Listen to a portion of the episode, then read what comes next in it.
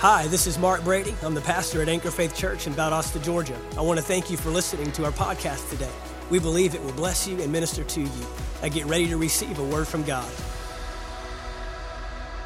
Amen. Well, let's get in the word today. Judges chapter 1.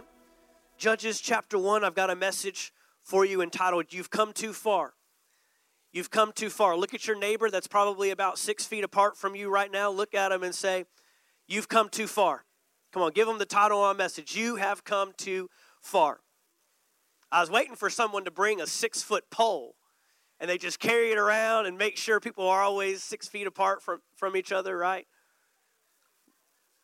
I flew the last couple days. I have seen some of the most interesting, I guess you can call them masks, contraptions that people are using to cover their face.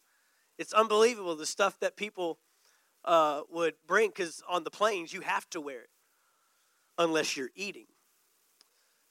I discovered the trick. If you have a drink and some type of food out on your little thing there, they're not going to tell you to put your mask on. As soon as I finish this, I'll, I'll put it on.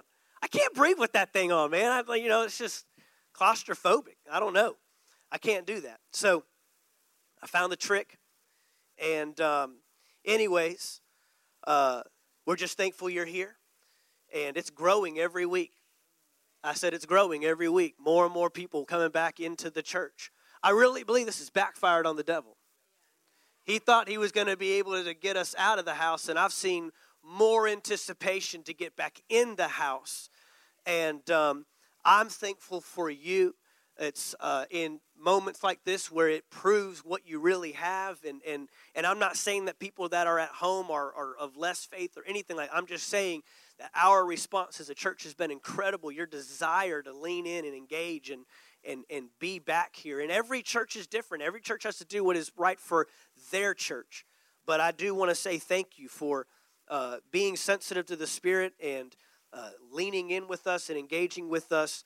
And so the last couple of weeks, we've been talking about challenging normal. That was the title of my first message. And really, that's just kind of got me in a vein um, of looking at what is normal, what do we define as normal, and, and why do we want to be so quick to get back to that. And so we're, we're looking at this premise, this theme, this idea. Maybe it's not about what we're trying to get back to, but maybe something we should be looking forward to, something we should be looking ahead to, something that we should be going after. God is always moving us forward. And even what you might think is a step backward is really a step forward to what God is trying to do in your life. Amen. We've heard the phrase, what you thought was a setback, God was God was giving you as a setup. Amen. And so God is doing things right now and He's moving in these things and operating in these things. And I believe this is prime time for the church to rise. Prime time for the church to wake up. Prime time. This is a call to an awakening and to a rising up of the church. And so, in this season, and now we're seeing transition and we're seeing things begin to shift and change. And sometimes shifting comes to shake things. You need a shifting if you want a shaking. Amen? And when you shake things, things begin to settle down and things begin to come to the rise and, and things begin to you, you, begin to find out what your priorities are and what your values are and what's important to you and what's really most needed right we've heard this word a thousand times uh, uh, over the last two years i mean over the last two months um, essential services right essential. What do we deem as essential? Well, I hope we have deemed the Word of God as essential. Amen. We've got social distancing, but we need to have spiritual distancing. We are cleaning our hands, but we also need to be purifying our hearts and our minds. We're trying to stay away from impurities and toxicity naturally, but are we doing the same and taking the same measures mentally? I can tell you right now, you could put yourself in a little bubble suit and roam around this world enclosed naturally. But if you don't ever shut off your mind from toxic things, you're going to kill yourself from the inside out. I said, You're going to kill yourself from the inside out. And there might not be any infection on your body, but there might be infection in your heart that you end up spreading to others. Toxicity and parasites and impurities, all these things that damage us, where God's really trying to put the focus on the inside, right? Romans chapter 12, do not be trans, do not be conformed to the world on the outside, but be transformed by the what? Renewing of my mind on the inside. So how do I change what's on the outside? By working on what's inside. And if I work on what I can work on, then God will do what he can do. Amen.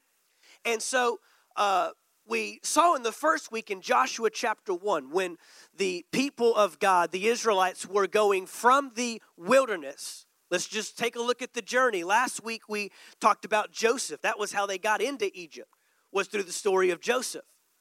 And then they were enslaved there for over 400 years, over four generations of Israelites enslaved in someone else's land. But God brought them through that so that they could take all their stuff into the promised land. God has a plan. God has a big picture. He, it's way bigger than our picture. I said it's way bigger than our picture. And so they're in Egypt. Moses is raised up as a deliverer, delivers them through 10 plagues, and Pharaoh lets them go. Pharaoh chases them down, ends up destroying all of Egypt. See, if they hadn't gone through Egypt, then God couldn't destroy Egypt. God wiped them out. They all died in the Red Sea. Amen. The Red Sea wasn't supposed to stop you, it was supposed to sink them. So the, God wants to bring you through some waters. He wants to bring you through the waters. Amen. But then they will close up on your enemy. Amen. They can't swim in that stuff. You'll walk across on dry ground, and what you will walk across will end up being the demise of your enemies. And so brought them through that. Well, we know in the wilderness they got stuck. They ended up in a cycle or they conformed to the pattern. That was the word we've been looking at these patterns or these cycles or what we can define as normal. That's what normal is, right? It's normal because it's a pattern. Nobody ever calls disruption normal. Oh, this is just the way it always is. No, it wouldn't be a disruption if that's the way it always was, right? And so we're, we're challenging this idea of what we do consistently. We're challenging this idea of what we, we are, what we become accustomed to. So when we say things like, I can't wait till things get back to normal, and I hear you, I know what you mean. I, I know you mean being able to walk down whatever aisle you want in Publix without a sign telling you in or out. That's what you mean. I get it. Right?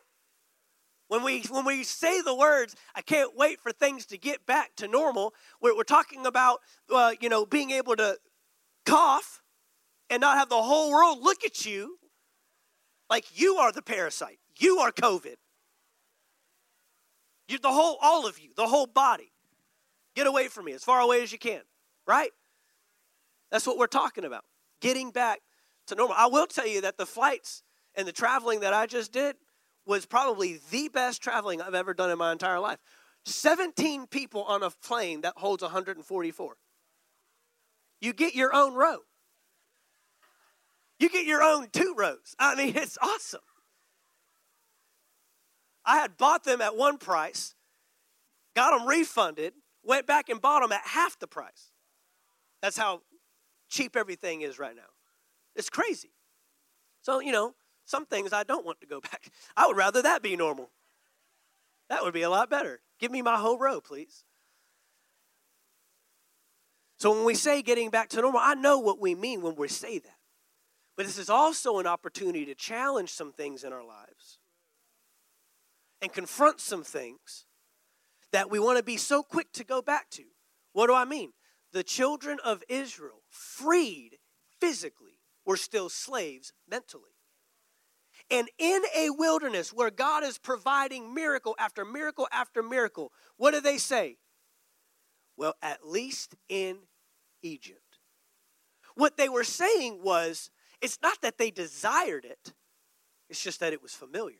At least I knew what was coming. At least I knew where three square meals were coming every day. At least I knew what was expected of me. At least I knew what uh, that there was a roof over my head. See, when God's working miracles, there's a sense of unknowing. There's a sense of of of you know disruption in your life and God was trying to challenge all that stuff.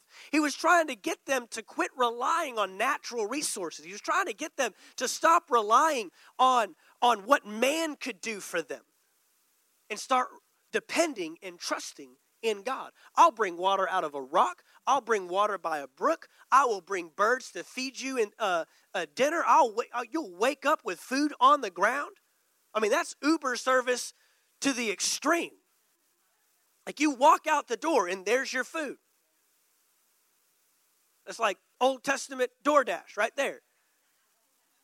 God wanted to supply their needs. God wanted to meet their needs. God wanted to change what they depended on. And in this season, I believe God wants to change what you depend on, what you rely on. The structures and the, the, the, the, the conformity that happens in our lives, the practices, the behaviors, the responses, all these things. God's wanting to challenge this and say, hey, where am I in the equation? Where am I in the process? Where's your trust in me? Are you believing in me? Or do you want to see me work in your life? so that was Joshua chapter 1. God could not bring those Israelites, that first generation, out of the wilderness. God could not redeem them wholly into the promised land like he had promised them. But guess what? Another nation arose, another generation arose. So that generation died in the wilderness, but in the wilderness was born a new generation, a new nation. And since they did not have a slave mentality, God was able to approach Joshua, and what they had spent 40 years wandering around trying to achieve, God says, In three days, I'm taking you in. In three days, we're crossing this next body of water because there's still a challenge. There's still something in front of you. You're still going to have to overcome something. You're still going to have to cross over something. See, every generation has a challenge that they have to face. Anybody ever experience victory and then you found out right on the other side of that victory was another challenge. Anybody with me? Come on, I'm not going to hold an altar call for liars this morning. You can raise your hand. You know. You know, we've all done it. God just brought you through something. And now the next challenge is like, oh, no, I'm not going to make it. No, God is wanting you to rest in the faithfulness of what He just did to get you through the season and the challenge that's coming up. So he tells these people, and man, they're like, let's go. Joshua, tell us what to do. Tell us when we're leaving. Make provisions. Get your preparation together because we are going into the promised land. We're done wandering around this thing. And because they didn't have a slave mentality and because they learned to rely on God in the wilderness, they said, if God can do that, he can do this. It was a great transition. It was a great way for them to challenge what was familiar and challenge what they thought was normal and challenge to see God move in their life. Well, I want to show you today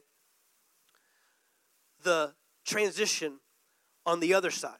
At some point, I know I will preach the book of Joshua and the battles and the fights and the wars that they that they endured there, just taking land after land. I mean, it's just a conquest, man. Joshua is just going in and he's just taking city after city after city, man.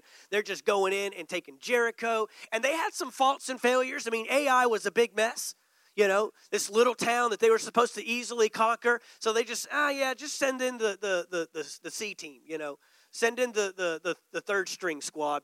You know, we don't need it. They got whooped because there was sin in the camp. But as soon as they corrected the sin, man, they went in, took care of, of Ai, and then they had all these, I mean, just conquest after conquest. It was just awesome what God did with this generation. But now on the back end, we come into Judges. Judges chapter. Uh, let me see where I want to start real quick. Judges chapter.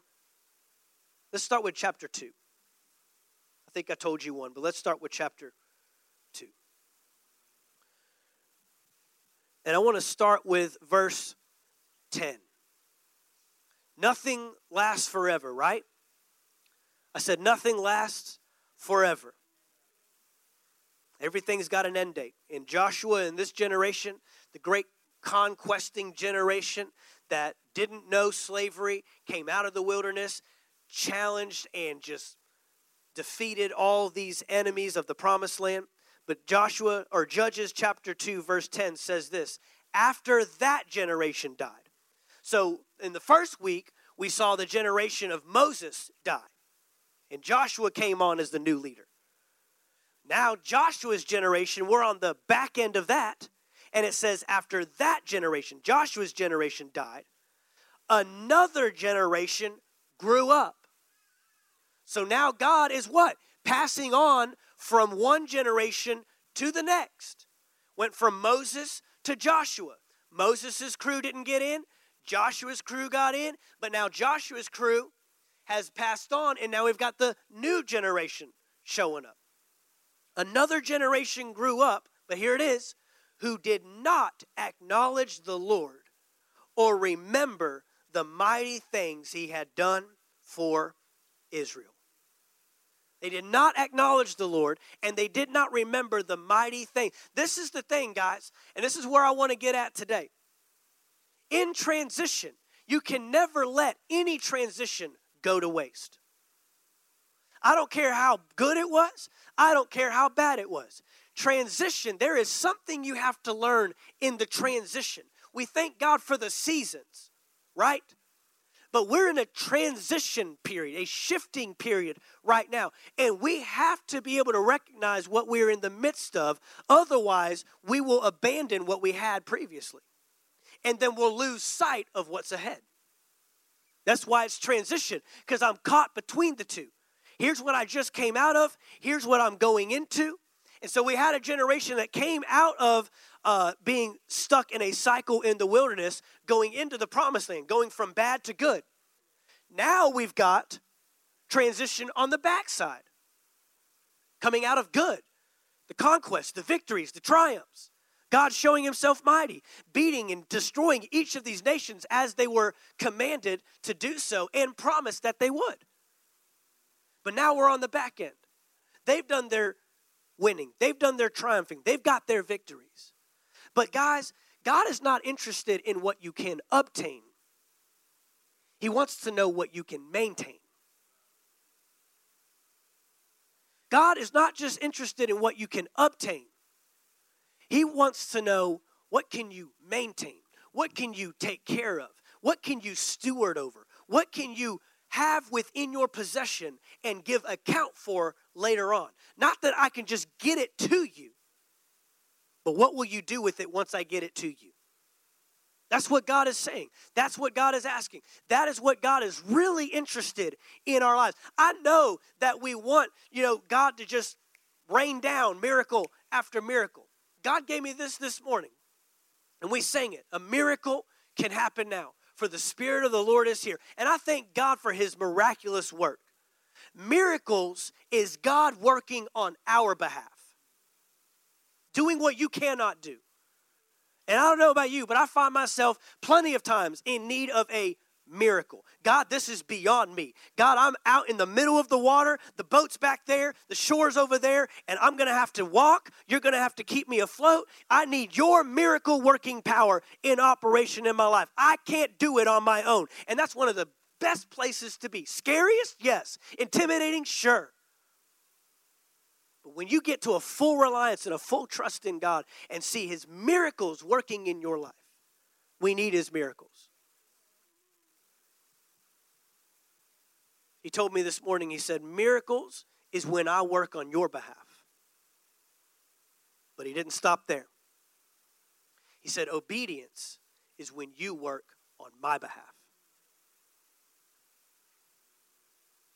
So we don't need to just live in this realm of miracle working power of God.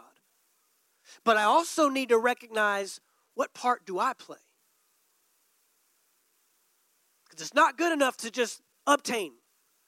How do I maintain? You maintain with obedience.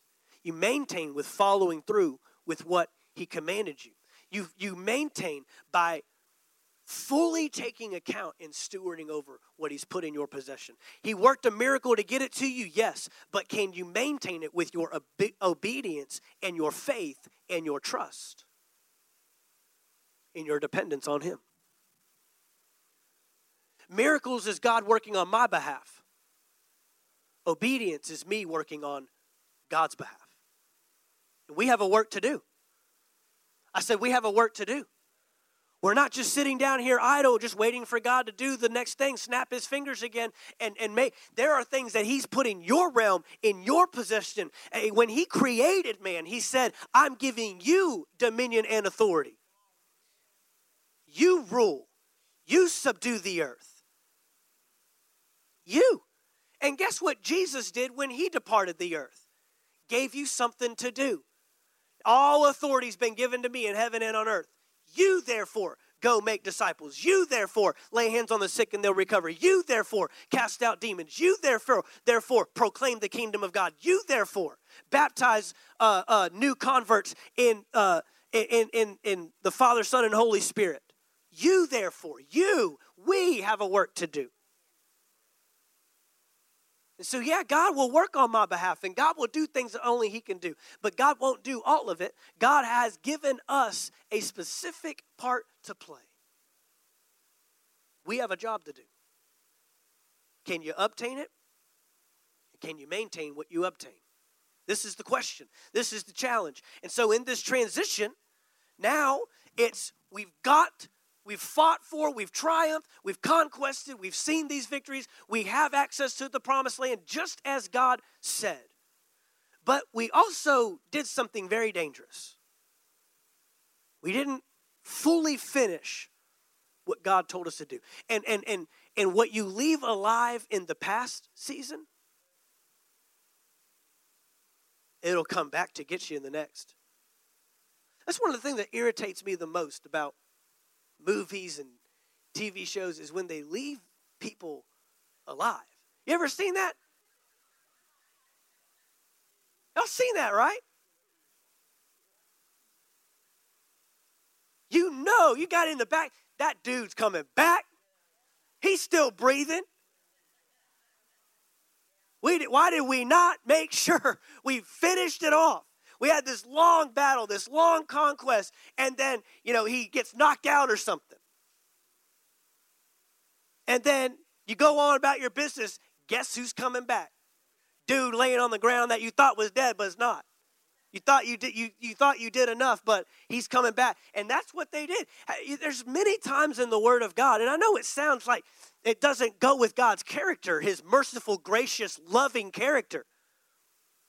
But there's mo- numerous times, multiple times, that God instructed his people to utterly wipe out the nation.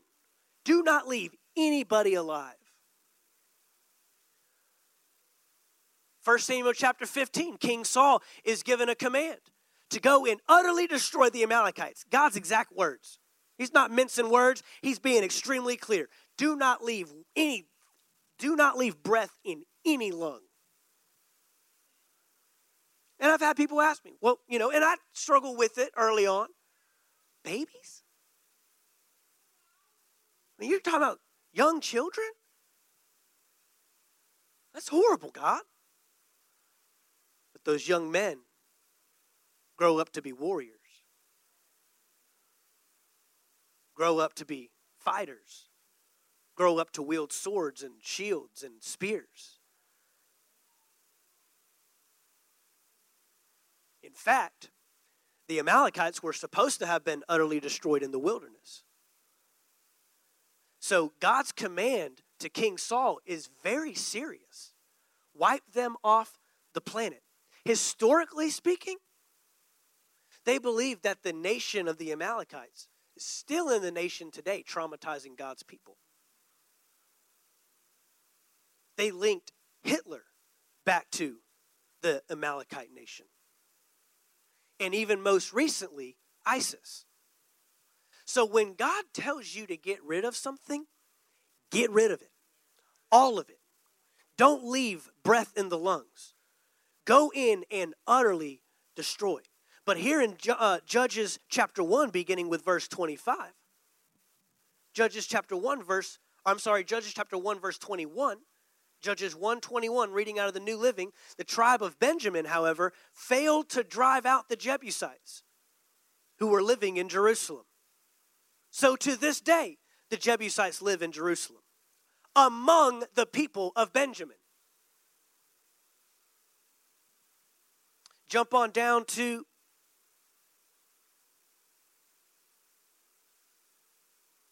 Twenty-seven. Verse 27 The tribe of Manasseh failed to drive out people living in Beth Shan, Taanach, Dor, Ibleam, Megiddo, and all surrounding settlements because the Canaanites were determined to stay in that region. They were determined. So, is what you're fighting more determined to stay than you are to get them out? Come on. Every season, you've got to clean house. And if you try to drag into the next season what should have been killed in the last season, you're going to pay a price for it. Verse 28 When the Israelites grew stronger, watch this, they forced the Canaanites to work as slaves. But they never did drive them completely out of the land. So sometimes we use this excuse Oh, I don't need to get rid of it. I've got it under control. Yeah, the Egyptians thought they had the Israelites under control. Slavery's not even the answer. Oh, I, I'm, I'm, I've got it under control. I could quit anytime. Good, do it. Go ahead. It's not an addiction. I'm not addicted to it. Okay. Right? And I'm not just talking about addictions. There's all kinds of things in our life that we leave alive that should have been put to death, should have been cut off. And God's very clear eliminate it. No slavery. Well, they're going to work for me. Because slaves get strong. Slaves will, one point, at some time, get tired of working for you and decide we're going to overtake them or at least pose a problem. In fact, there's a verse in here that says that these nations that they left alive became a thorn in the Israelites' side. Why would you do that when you had the chance to just get rid of it altogether? 29, the tribe of Ephraim failed to drive out the Canaanites living in Gezer, so the Canaanites continue to live there among them. Among them. The tribe of Zebulun failed to drive out the residents of Kitron and Nahalal, so the Canaanites continued to live among them. But the Canaanites were forced to work as slaves for the people of Zebulun. The tribe of Asher failed to drive out the residents of those towns. Instead, the people of Asher moved in among the Canaanites who controlled the land, for they failed to drive them out. Likewise, the tribe of Naphtali failed to drive out the rest. I mean, this is crazy. As for the tribe of Dan, the Amorites forced them back into the hill country. So now the Amorites are telling the tribe of Dan, God's people, what you can have. And you'll find out, you may have started out telling it what it could do, but it'll flip on you and it'll start telling you what to do. You become a slave of them. The Amorites, verse 35, the Amorites were determined to stay in Mount and those towns. They forced the Amorites to work at slaves. What you don't drive out today may compromise you tomorrow. What you fail to drive out today, what you fail to eliminate today, when you're in the midst of transition, this is a great time to go ahead and take inventory and evaluate Am I driving out everything that needs to be driven? This is the moment. Before we get back to normal, before we get back in the familiar, before we sat aloud but previously, are we ready and at a point to say, you know what? Moving into the next season, I'm not taking this, this, and this. It's time. It's time to do it now before the next generation comes. Before the next one shows up. Before the next challenge comes that you have to face. I don't want to face the next challenge with the past resources. I don't challenge with stuff in my life from the last challenge that should have been killed off. Amen?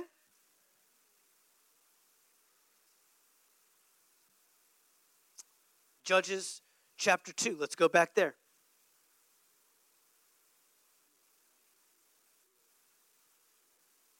Judges chapter 2, verse 10.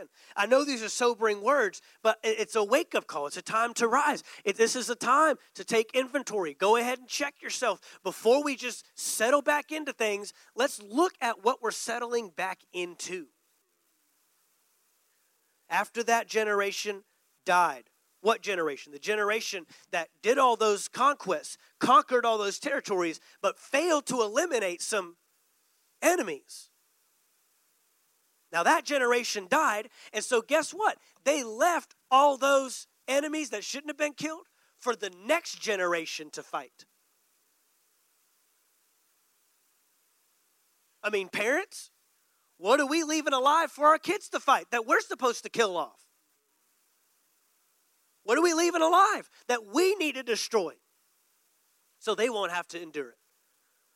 We're just setting them up for failure. If we aren't taking care of our enemies, we're just adding because they're going to have enemies. They're going to have battles. They're going to have challenges. They just shouldn't have to be fighting ours. Hello? After that generation died, another generation grew up who did not acknowledge the Lord or remember the mighty things he had done for Israel. That means that they once knew, they once were told, but it wasn't reaffirmed in them. They weren't meditating on it day and night as was instructed Joshua. Remember that? Joshua chapter 1, 6, and 7, and 8 and 9. Do not be afraid. Do not be dismayed, for I, the Lord, am with you wherever you go. But uh, don't turn from the left or to the right, right? Meditate on the word day and night that you may observe to do according to all that is written therein. These are the things that should have been passed down, but they ended up getting passed up. If you don't pass it down, it'll eventually just be passed up. I've got to pass these things, I've got to transfer. This is a season of transition. So there are things that should have been eliminated from the previous season that weren't, so now they're being carried in the next season. There are things that should have been carried from the previous season and they're not, and so now they only know the stuff that they weren't supposed to know, and they don't know the things that they're supposed to know. This is broken. We've gone one generation. We're not talking hundreds of thousands of years. We're talking one generation. That's all it took to abandon what God had done in the wilderness and what God had done at the Red Sea and what God had done in these conquests and these victories. That's all it took. Says the Israelites did evil in the Lord's sight and served the images of Baal. So now they're worshiping other gods. Not only have they not remembered the Lord their God, now they have actually given themselves over to serving the gods of the nations of the people that they were supposed to destroy. See, this is the thing if you don't destroy the nation, you get all the nation's junk with it too.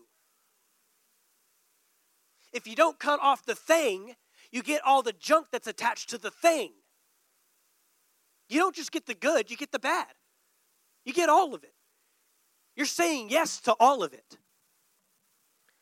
It says in verse 12, they abandoned the Lord. Remember what God told uh, Joshua? I will be with you wherever you go.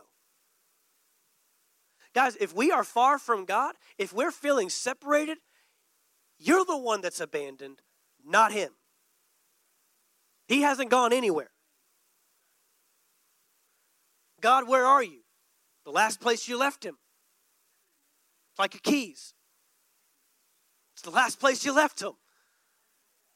Where's my keys? Wherever you left them. We abandoned. We walked away. They abandoned the Lord. It says they abandoned the Lord, the God of their ancestors. It shouldn't just be the God of their ancestors, it should be your God too. Well, this is what God did for me. Well, we need to communicate it as this is what God did for me, and this is what He'll do for you. And what He did for me, He'll do for you. And He was faithful to me, He'll be faithful to you. He loves and cares for me, He will love and care for you. Yeah. Shouldn't have been God of their ancestors who had brought them out of Egypt. They went after other gods, worshiping the gods of the people around them. The people around them shouldn't have been around them. See, if you leave it in your proximity, it will eventually influence you. And I know our thoughts. Well, I'm trying to influence them. I, am keeping them close because I, I, I know that one day they're going to come to church with me, and one day they're going to read the Bible with me and do this and do that. I'm not saying you completely eradicate. I'm talking about association.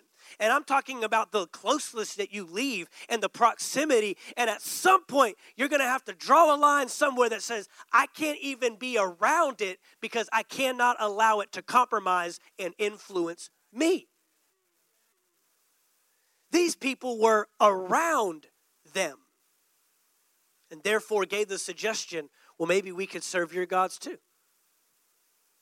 They went after other gods, worshiping the gods of the people around them, and they angered the Lord. Verse 13 they abandoned the Lord to serve Baal and the images of Ashtoreth.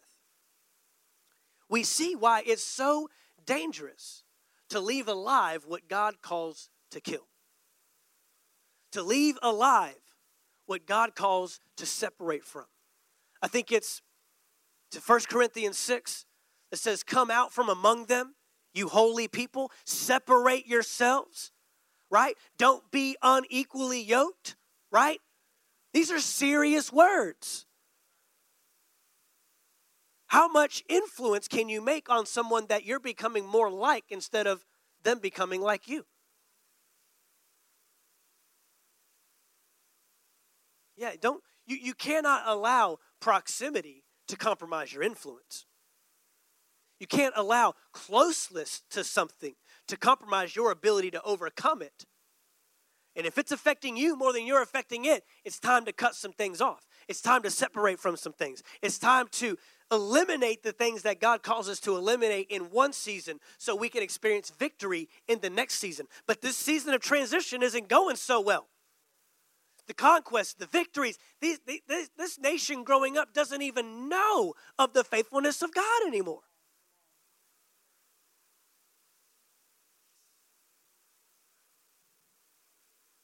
they've completely abandoned.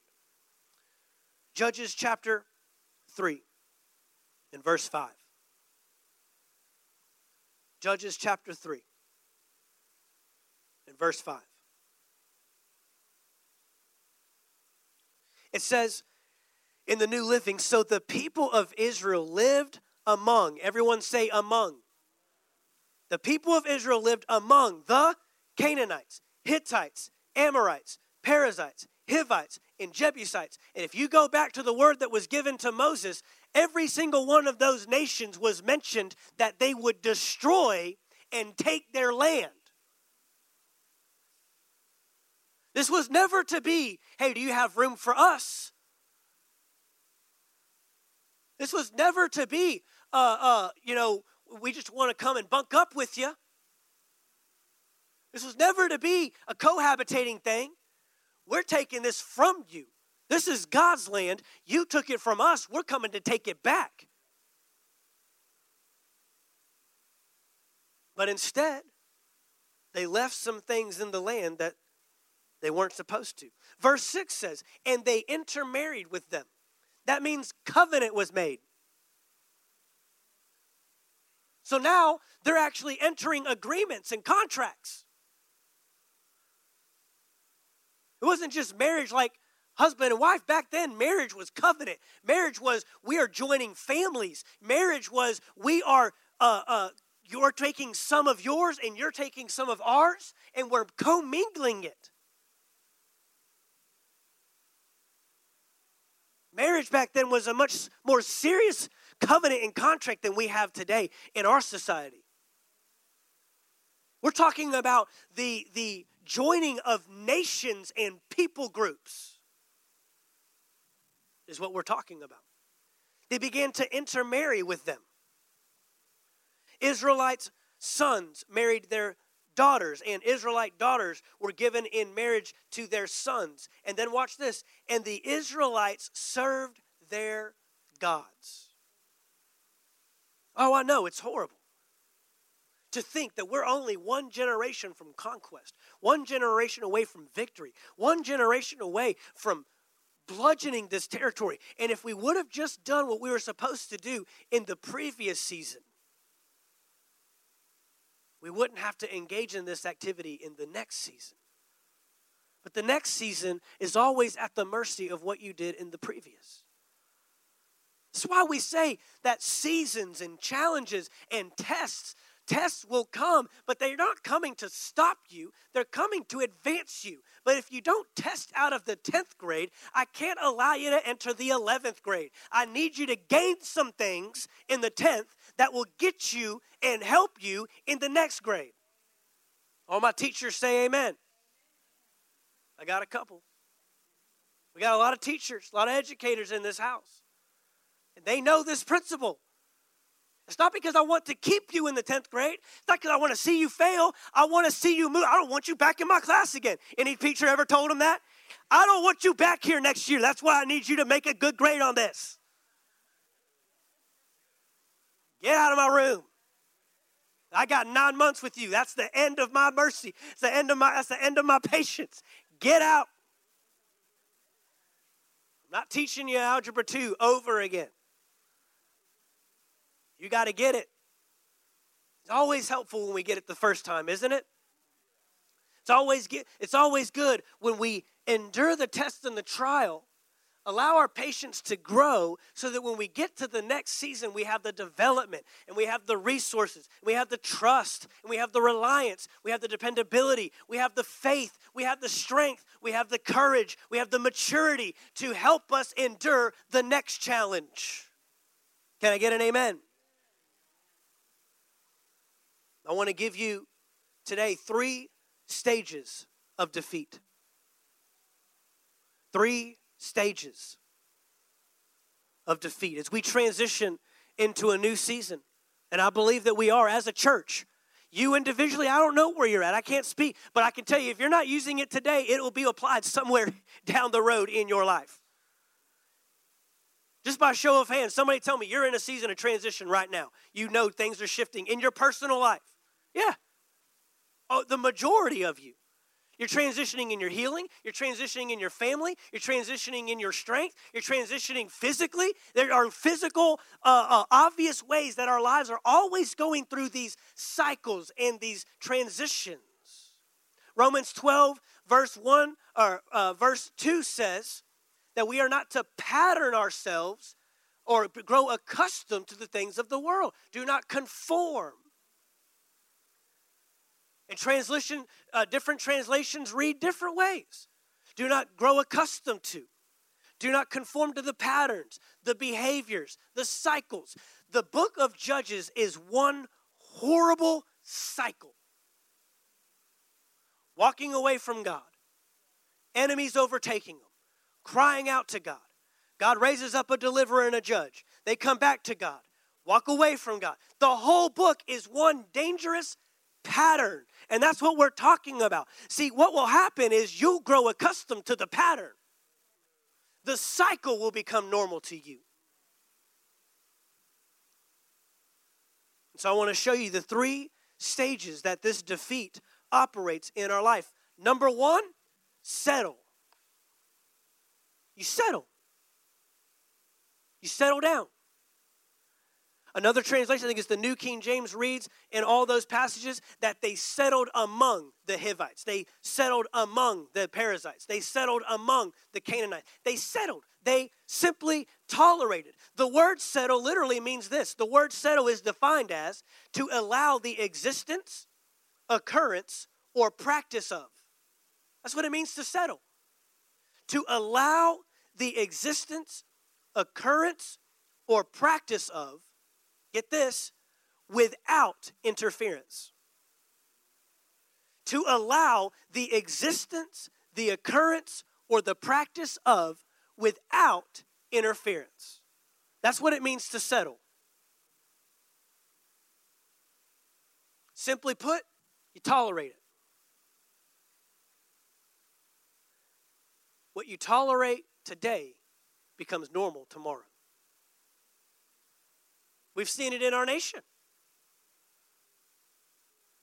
The things that we have been faced with just the last five years in our nation that have been incorporated that we know are so ungodly, vile, ridiculous, unwholesome. But if we tolerate it, guess what? Our kids are going to grow up thinking that's just the way it is. what one generation tolerates, the next generation allows to become normal. One generation, because they didn't eliminate the enemies they were called to eliminate, they tolerated the Canaanites, they tolerated the Perizzites, they tolerated the Hittites, they tolerated the Amorites. Guess what? The next generation thought, oh, hey, we're buddies. It's normal to have them around. It's normal to act that way. It's normal to behave that way. So we have to take care of it in our generation so the next generation doesn't grow up thinking that's just the way things are. That that's just normal. So number 1 is settle.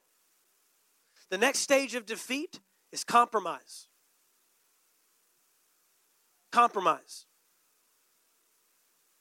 So we settle, we tolerate, we allow, we grow accustomed to. We allow these things without interference, no objection. And now the next step is compromise. Compromise is defined as this an agreement or settlement of each side. An agreement or settlement of each side. The definition goes on to say mutual concession. Mutual. So they're not forcing it on you. You allow, you settle, you tolerate, and now you actually begin to join and make a compromise with them, which means that you're allowing part of what they have, and then they are forcing you, well, not forcing you, but you're allowing them to compromise you, your values, your belief system. You're actually not only now allowing them to cohabitate with you, now you're actually giving up some of your own standards. So not only are you allowing them just to be in the area and the vicinity and the proximity, but now it actually starts to creep into this. Well, I don't know if I believe what I believe.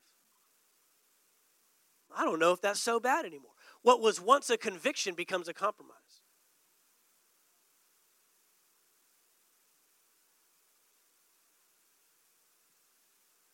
Convictions that go unconfronted become compromised.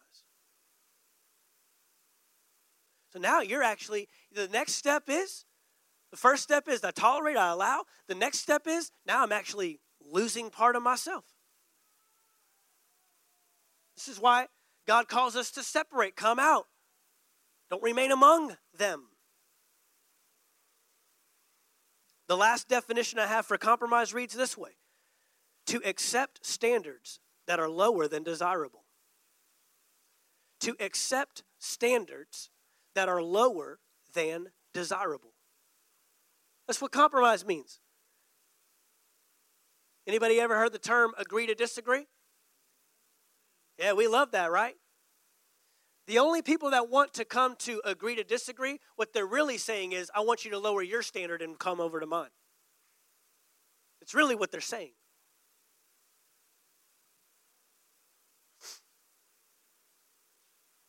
To lower your standards beyond what is desirable. So, if you choose to settle for it, and you begin to allow it and tolerate it, eventually you're going to have to compromise with it. And you're going to be forced to lower your convictions and your standards and your values.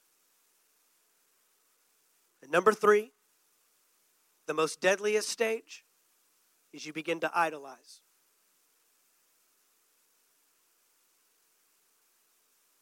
Begin to idolize. It said that they lived among them verse 5. 3 verse 5. So the people of Israel lived among them. They settled, they tolerated. Verse 6 says, and they intermarried with them. So they entered covenant, they compromised. They began to lower their own standards, began to accept some of their standards. That's the second stage. The third stage, it says, and the Israelites served their gods. Idolize means this to admire, revere, admire, revere, to love greatly or excessively. To love greatly or excessively. They began to worship what they should have destroyed. Now they've moved from settling and tolerating to compromising with and lowering their own values to now they're completely sold out to where they admire and they revere and they love excessively. And it says that they abandoned the Lord their God of their ancestors and didn't even remember the things he had done for them. Three stages of defeat. Worship team, if you come. This is what has to be challenged right now. This is what has to be confronted. In a season of transition, it's an opportunity to take inventory. Did I complete everything I needed to do in the last season? You don't ever want to go into the new season incomplete from the last season. Did I destroy? Did I eliminate? Did I build? Did I conquer? Did I overcome? Did I finish? You've heard us say it before. How you leave one is how you enter the next. What would this have looked like if they had conquered all those enemies? What would this have looked like if they had defeated all those nations? What would this have looked like if they would have eliminated and completely wiped out and destroyed all these enemies? Now, that doesn't mean that the new nation, the new generation, would have gotten off stock free. They would have had their own challenges to face.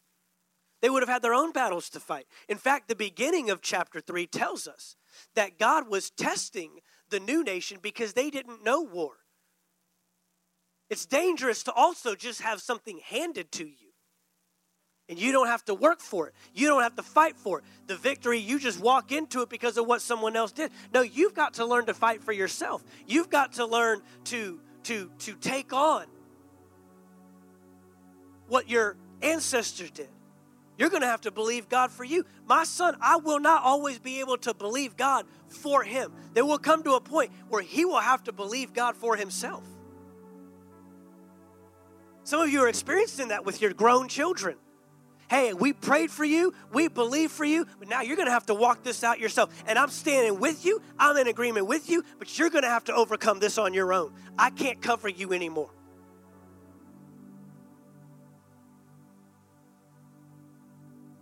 But we have a responsibility in our season, in our generation. Let me just challenge you with this. Whatever you're struggling with, do you want your kids to struggle with it? Do you want them to deal with it? Do you want them to face it? Probably not. So we've got to kill it.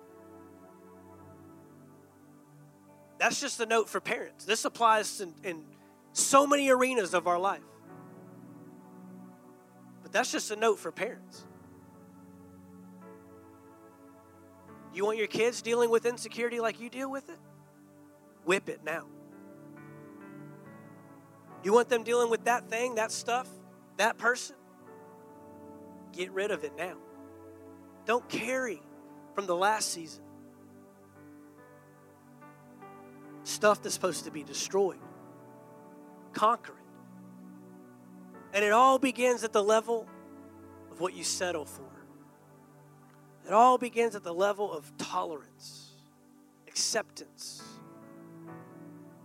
You know, seeds become trees, and trees bear fruit.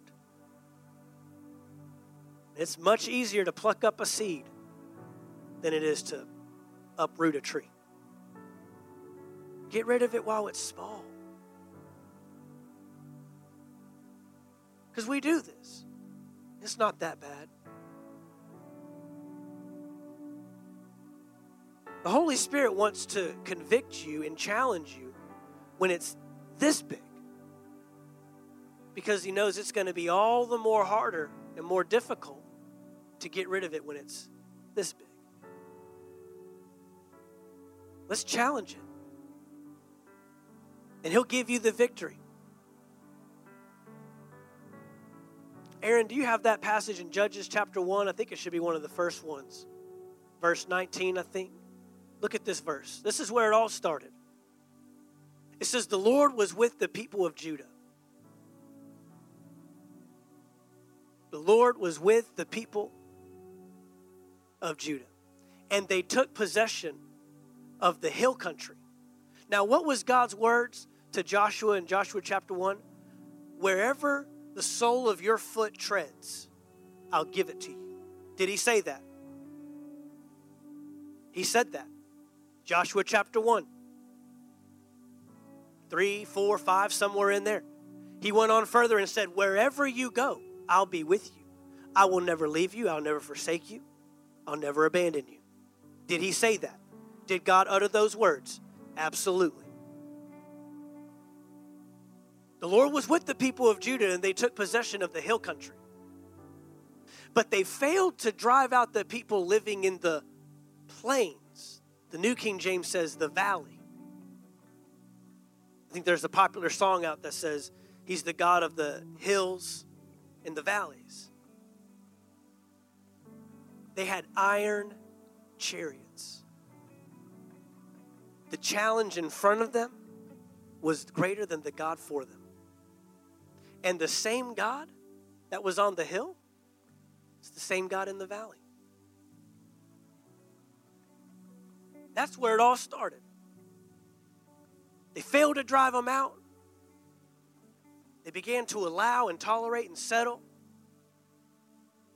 leaving more and more enemies alive.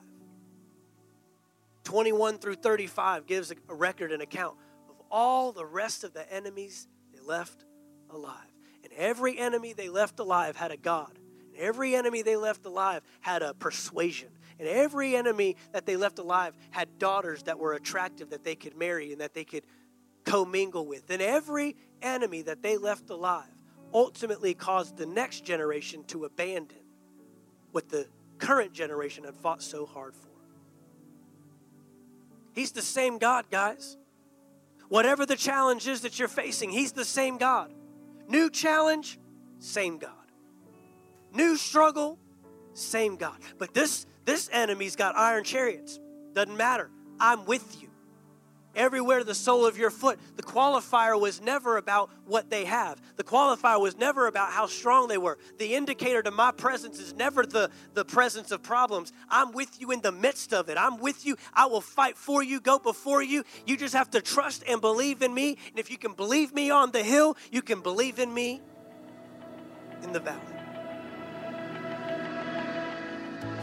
Thank you for taking the time to listen to our podcast today. We trust you received a word from God. If you enjoyed this teaching, be sure to subscribe to our podcast in iTunes. By subscribing, you'll be sure to receive a new message every week as soon as they are made available. And if you'd like to learn more about Anchor Faith Church, you can stop by our website at anchorfaithvaldosta.com. There you'll find our locations and service times, ministries that are available for you and your family. You can even give financially in support of the ministry. Thank you again for listening, and we look forward to seeing you next time right here on the Anchor Faith Church podcast.